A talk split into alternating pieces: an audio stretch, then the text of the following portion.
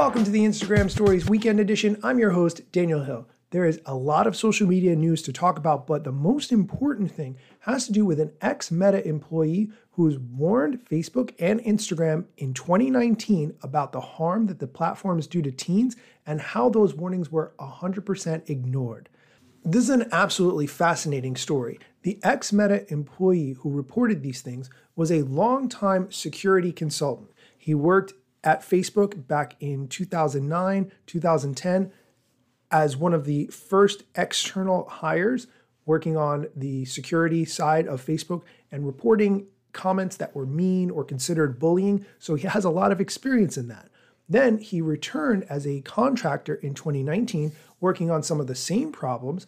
And he noticed that when his daughter was using Instagram for a old car account, they were restoring an old car, and basically she was putting up photos and videos of the car restoration process she was receiving a ton of comments, bullying, and sending inappropriate pictures.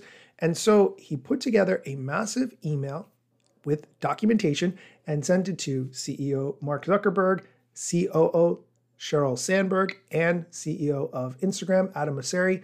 And the replies that he got were not what they should have been. Let's leave it at that.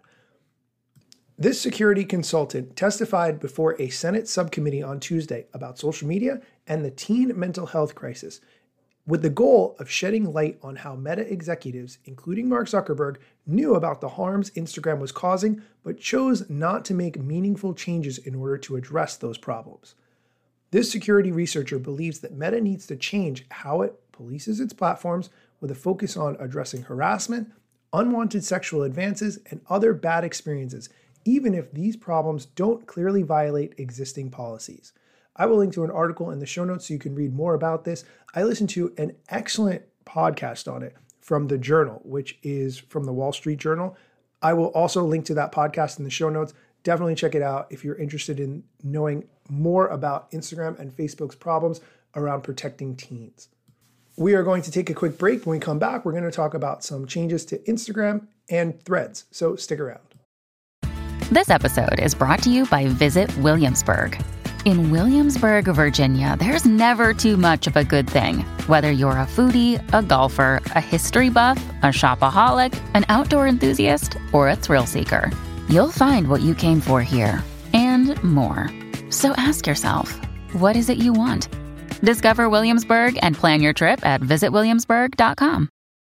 And we're back. Let's get into a couple quick hits of meta news. First, Matt Navarra tweeted a screenshot showing Meta's ad free subscription sign up process and exactly what it looks like.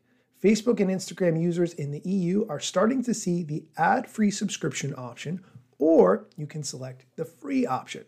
Meta's ad free subscription UI wants you to pick the use for free option so that you see advertising instead of paying for the ad free experience.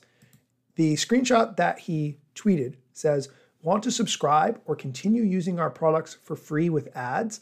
And it explains laws are changing in your region, so we're introducing a new choice about how we use your info for ads. You can have the option to subscribe to use without ads, which would be 9 euros and 99 cents a month, or the option use for free with ads. Discover products and brands through personalized ads while using your Facebook and Instagram accounts for free your info will be used for ads. And then you have the option to compare your choices and how they affect your experience. The use for free button is highlighted in blue, and the subscribe button is a little less eye catching. So it's clear that Meta wants you to pick the use for free option because they make more money from you. And staying with the EU news, the reverse engineering hacker that we talk about a lot on this show, Alessandro Paluzzi, tweeted a screenshot of threads which says in the top Threads EU launch. And he is highlighting that clearly Threads is preparing for launch in the EU. Recently, the head of Instagram, Adam Mosseri, had explained that Threads would not be available to European users anytime soon, but that was back in the August September timeframe. So it's been a couple of months now. Would not be surprised if Threads does launch in Europe in the very near future, especially because of this screenshot that Alessandro Paluzzi uncovered. I will link to it in the screenshot in the show notes so you can check it out for yourself. That is going to do it for today's episode. As always, thank you so much for listening.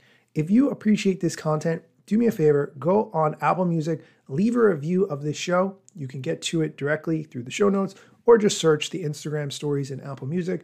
You can find the show. If you can leave me a review, it would really help. And other people will be able to find the show because of your review. Have a great weekend. Go create some content and go do something fun.